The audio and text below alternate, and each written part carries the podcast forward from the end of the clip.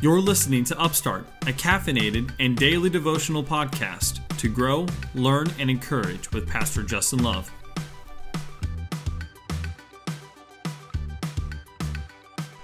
Welcome to episode 3 of Upstart, a caffeinated and daily devotional to help us grow, learn, and encourage as we study the Word of God. Grab whatever you're drinking today, eh, whether it's coffee or, or milk or tea or, or, or whatever, grab a quick sip and let's jump right in to the Word of God this morning. Today, I want to talk to us in our devotional about viewing the world through the lens of the resurrection. Viewing the world through the lens of the resurrection. With, with Easter quickly approaching, I want us to examine the necessity of the resurrection and what it really means for the Christian, the Christian's worldview, or how we view the world. And here's why we need to really think on the resurrection, especially around Easter time, and especially with what's going on in the world right now with the COVID 19 outbreak. We need to understand that the resurrection is not just a grand miracle, it is a grand miracle, but it's not just that. It's not just the fact that a man rose out of the grave. We need to also understand that it's not just a significant event. It is a extremely significant event. It's it's the most significant event in all of human history. But it's not just a significant event. It's not also just a theological idea or, or adding to our robust theology. Uh, it's not just the fact that we can put it into a list of ideas like every other theology that we see in the Bible. It's all of that. It's a grand miracle, it's a significant event of the world, it's a theological idea and truth, and it's more than that. In fact, the, the resurrection is so vitally important to the Christian that without the resurrection, nothing else matters. Nothing else. The resurrection is the proof in the pudding that our faith is real. That that that, that the Christian that the Christian has something real to grasp onto, that, that the Christian has something real to offer to the world because of the life, death, burial, and resurrection of the Lord Jesus Christ. Without the resurrection, everything else that Jesus did is for nothing. It doesn't matter what kind of rules or, or how he told us to live if he didn't rise out of the grave. It, it doesn't matter that all the all the grand healings that he did if he doesn't rise out of the grave. He just becomes another guy. But because he is who he says he is but and because he did what he did and because of the way that he died and because he was buried and because he was risen on the third day according to the scriptures the resurrection is the most important event miracle theological idea and truth in human history. It is cosmic in scheme, and yet it is simple enough for a five year old to understand and know that Jesus is alive. He is resurrected. And so there are a couple things I want us to be able to do today as we examine what it means to view the world through the lens of the resurrection and really understanding the necessity of not just believing believing the resurrection but knowing down deep in our bones that Jesus truly is resurrected and allowing it to bear its weight on the life of the Christian. And so we're going to examine that through the lens of the apostle Paul as he writes in 1 Corinthians chapter 15. If you haven't read the the book of 1 Corinthians, Paul's writing to the Corinthian church on a, a whole a, a whole host of premises but surrounding the idea of unity one of the main problems that we see within within the book of First Corinthians is that the the Corinthian church, the members of the church, are in this constant one-upmanship. They want to they want to better each other. They want to be more wise than one another. They want to be more powerful than one another. They want to be richer than one another. They they want to be seen. They want to be known. They want they want to uh, have the earthly stuff. And so, one of the things that was coming up and, is typical in Greek thought is the idea that the, a resurrected body was not something to be desired. And here's why they, they viewed the body as a bad thing. They viewed the body as a bad thing. We see this in 1 Corinthians chapter 6 that they, be, they believe that the body would be destroyed, and so you can go ahead and defile it as much as you want. That's what they were arguing for. And Paul tells them lovingly, no, no, no. The, the resurrection is coming. Like, don't defile your bodies because you think they're going to be destroyed. In fact, God is going to resurrect your body that you're defiling. And so you need to know that you are bought with a price, that, that your body is for the Lord. And so they had this idea of the resurrection that was really faulty that they had this idea because of uh, of Greek thought, Greek philosophy. It was that the the body was bad. And so when people heard of the resurrection, they, they imagined almost a zombie like at the worst. That uh, people would be dragging their hanging off leg behind them, or uh, that would be like the worst image that they could possibly have uh, uh, of a coming resurrection. And so Paul telling uh, the Greeks, especially in Corinth, saying that we would have resurrected bodies, really concerned a lot of them because they had this idea in their head that the resurrection was not a good thing, that they would be resurrected to perishable bodies, bodies that that would break down or decay or be decayed or stay in the state that we are here on the earth right now. And so I personally have to wear glasses just because I, I can't see far away. And so uh, many people in in the first century had that problem as well, as many of you who are listening might have that problem as well. Having to wear glasses, or, or maybe you have back pain, or maybe you have knee pain, or or uh, X, Y, and Z reasons. And so when they heard of the resurrection, the best possible outcome they saw was possessing those limitations still possessing those limitations. And so they thought that essentially, if I went into the grave with bad eyesight, when the resurrection happens, I'm still going to have bad eyesight. I'm still to have knee pain, or I'm still to have joint pain. I'm still to have back pain. Um, the, the the the aches and the pains and the sicknesses and the disease that I have, I'm still to have when I come out of the grave. And so they had this really bad picture of what the resurrection was to be. And so Paul has to lovingly correct the idea of the resurrection. Also, he has to correct the fact that there were some that were proclaiming that the resurrection actually, actually wasn't going to occur, that they were going to be only spiritually resurrected, not physically resurrected. And so, Paul in 1 Corinthians 15 corrects a couple of things. He corrects first that there is going to be a real resurrection, but he does it in an interesting way. He, he puts it forward and says, okay, if, if you want to proclaim that there is no resurrection from the dead, then we have to suffer the consequences of what you say would be true. And so he chases that out just as we're going to chase out here. So we're going to see the natural consequence if there was no if there was no resurrection. In 1 Corinthians chapter 15 starting in verse 12, Paul writes this Now, if Christ is proclaimed as raised from the dead, how can some of you say that there is no resurrection from the dead? Now, see, Paul begins this section presupposing that Jesus is actually raised. Verse 13 says, But if there is no resurrection of the dead, then not even Christ has been raised. And if Christ has not been raised, then our preaching and your faith is in vain. So, what's he saying? that everything we've proclaimed to you is in vain, and everything you've believed in then, if Jesus isn't raised, is in vain.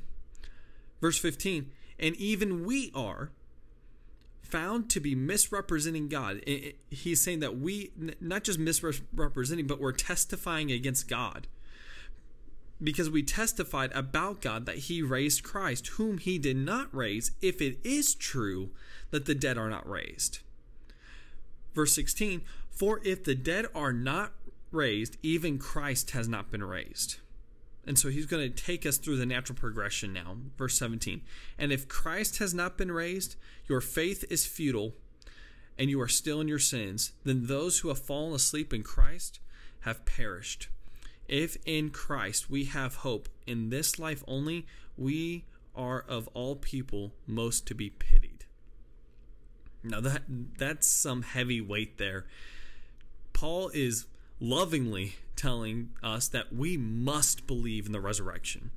We must believe in the resurrection. In verses 1 through 11, Paul gives a historical account that the apostles saw Jesus crucified, that he was crucified in the in the manner that the Old Testament pointed to, and that he was raised in accordance, buried and raised in accordance with the scriptures. And then Jesus appeared physically to over 500 people. And when Paul wrote this, most of those people were still alive. And so he provides this historical evidence that the resurrection actually did occur. And then verses 12 through 9, 12 through 19, Paul says, okay, if, but some of you are saying that there actually is no resurrection. So let's look at the implications if there is no resurrection. Well, first he says that your faith is futile. Your faith has no bones to it. There's no meat to it. it you, you you essentially have a empty faith. Because there is no resurrection, you have no hope. And he says, you are still in your sins. So even if we're even if you believe all of what we've told you, but there is no resurrection, you're still in your sin. And, and Paul writes that because you, we need to understand the Old Testament idea of what it meant to to die in one sense. In the Old Testament, in terms of justification and righteousness, the reason why people die is because of the imputed guilt of Adam. Now, that's a big phrase, basically saying that what Adam did and his guiltiness is given to every other human. He is our representative or federal head. He represents all of humanity to God. And because he represented humanity, his sin and the guilty that guilt of that sin is passed down to us because he is our first representative.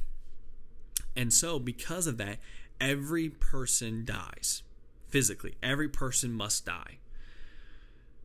So when Jesus appears on the scene, if Jesus goes into the grave and doesn't come back out of the grave, it means that he did not accomplish what he said he was going to accomplish.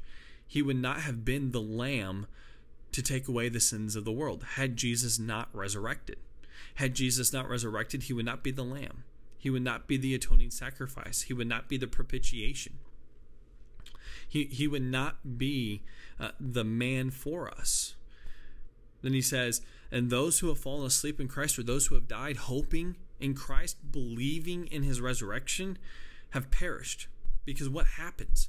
If we are to die in our sins without a atonement, without something taking away our sins, making us righteous before God, we perish. We we meet God in judgment and he will pour out his wrath and justice upon us. So if Christ hasn't been raised, if Christ has not been resurrected by the power of God, those who have already fallen asleep, those who have died in Christ, truly have perished. And then he says, If in Christ we have hope in this life only, on this side of eternity.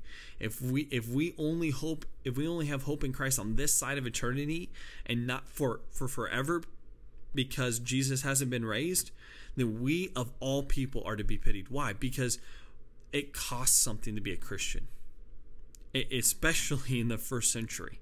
It costs something. And, and look around the world where Christians are being persecuted. It costs something to be a Christian. And they know it costs something and so he says, if we have hope in Christ in this life only, then why are we doing any of this? We, of all people, should be most pitied because we're, we're still in our sins. We still go into the grave. We, we still have to meet God in judgment.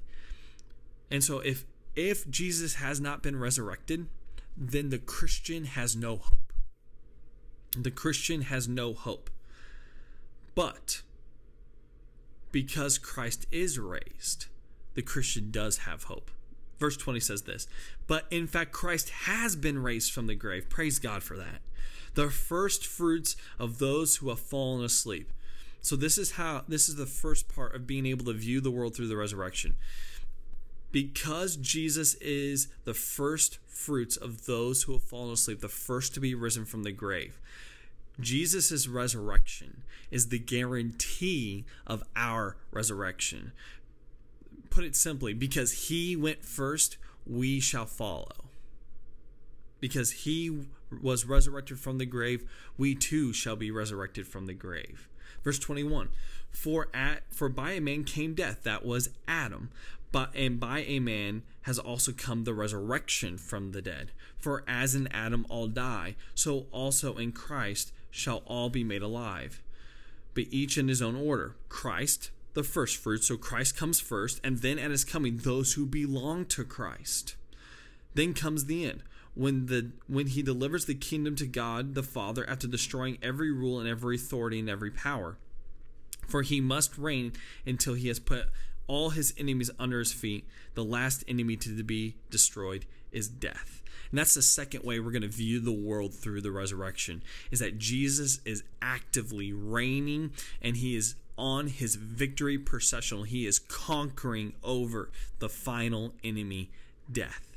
You see, the resurrection is the exclamation point, the finalization of God's declared victory over sin and death.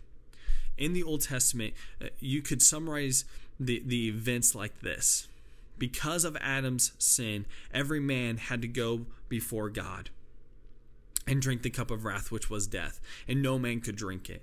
But Jesus, stepped before the Father, took the cup, and drank every drop of God's wrath, turned the cup upside down, and it was empty. You could summarize it like that. And because Jesus was able to do that for us, Jesus finalizes God's victory, seals God's victory over sin and death, and delivers that victory to us as Christians. And so we need not fear death. We need not fear anything in the world. Why? Because Jesus has total and complete victory. He actively reigns over the earth. He actively reigns over every spiritual force, and he actively reigns over sin and death. And when he does return, finally, to announce the resurrection at the final trumpet of God, to announce the victory, death and sin will be done away with death will be conquered. And finally, the the last way that we can we can know, or, or the the last. and finally, the last way we're going to view the world through the resurrection is that the Christian truly does have hope. That everything we go through has purpose because of the resurrection, because of the ultimate promise of God the Christian in this life does not just have hope only in this life, but hope in the age to come. We have hope eternally because of the resurrection of Jesus Christ. So we can suffer everything. We can suffer through every plague and every persecution and every pestilence. We can suffer through through disease. We can suffer through loss. We can suffer suffer through economic disparity. We can we can suffer through depressions. We can suffer through the cloudy and dark days of the soul. We can we can suffer in in every form of life. Why? Because we know that when the resurrection happens, we too shall be raised to life, just as our Lord was raised to life, and we shall inherit an eternal kingdom with Christ as our King. He says in verse 58 Therefore, my beloved brothers, be steadfast, immovable, always abounding in the work of the Lord, knowing that in the Lord your labor is not in vain. And that is how we view the world through the resurrection. That we abound in the work of the Lord, knowing that in the Lord our labor, our suffering, our victories, our, our everything in this life is not in vain. Why? Because we have eternal hope because of the resurrection of Jesus Christ. I hope you're encouraged this morning, knowing that we can view the world through the resurrection, especially as Easter quickly approaches in our day. And I hope and I pray that you find a church, whether it's online or you're able to to participate in Easter. Uh, I, I pray that you would. I pray that you celebrate the resurrection the bodily resurrection of the Lord Jesus Christ, knowing that everything we do for the Lord that our labor is not in vain because the Lord Jesus is resurrected and it is promised to us because Jesus truly is alive and he is coming back quickly. I hope you're encouraged this morning. I hope you have a great day. Join us tomorrow for episode 4 of Upstart. See you then.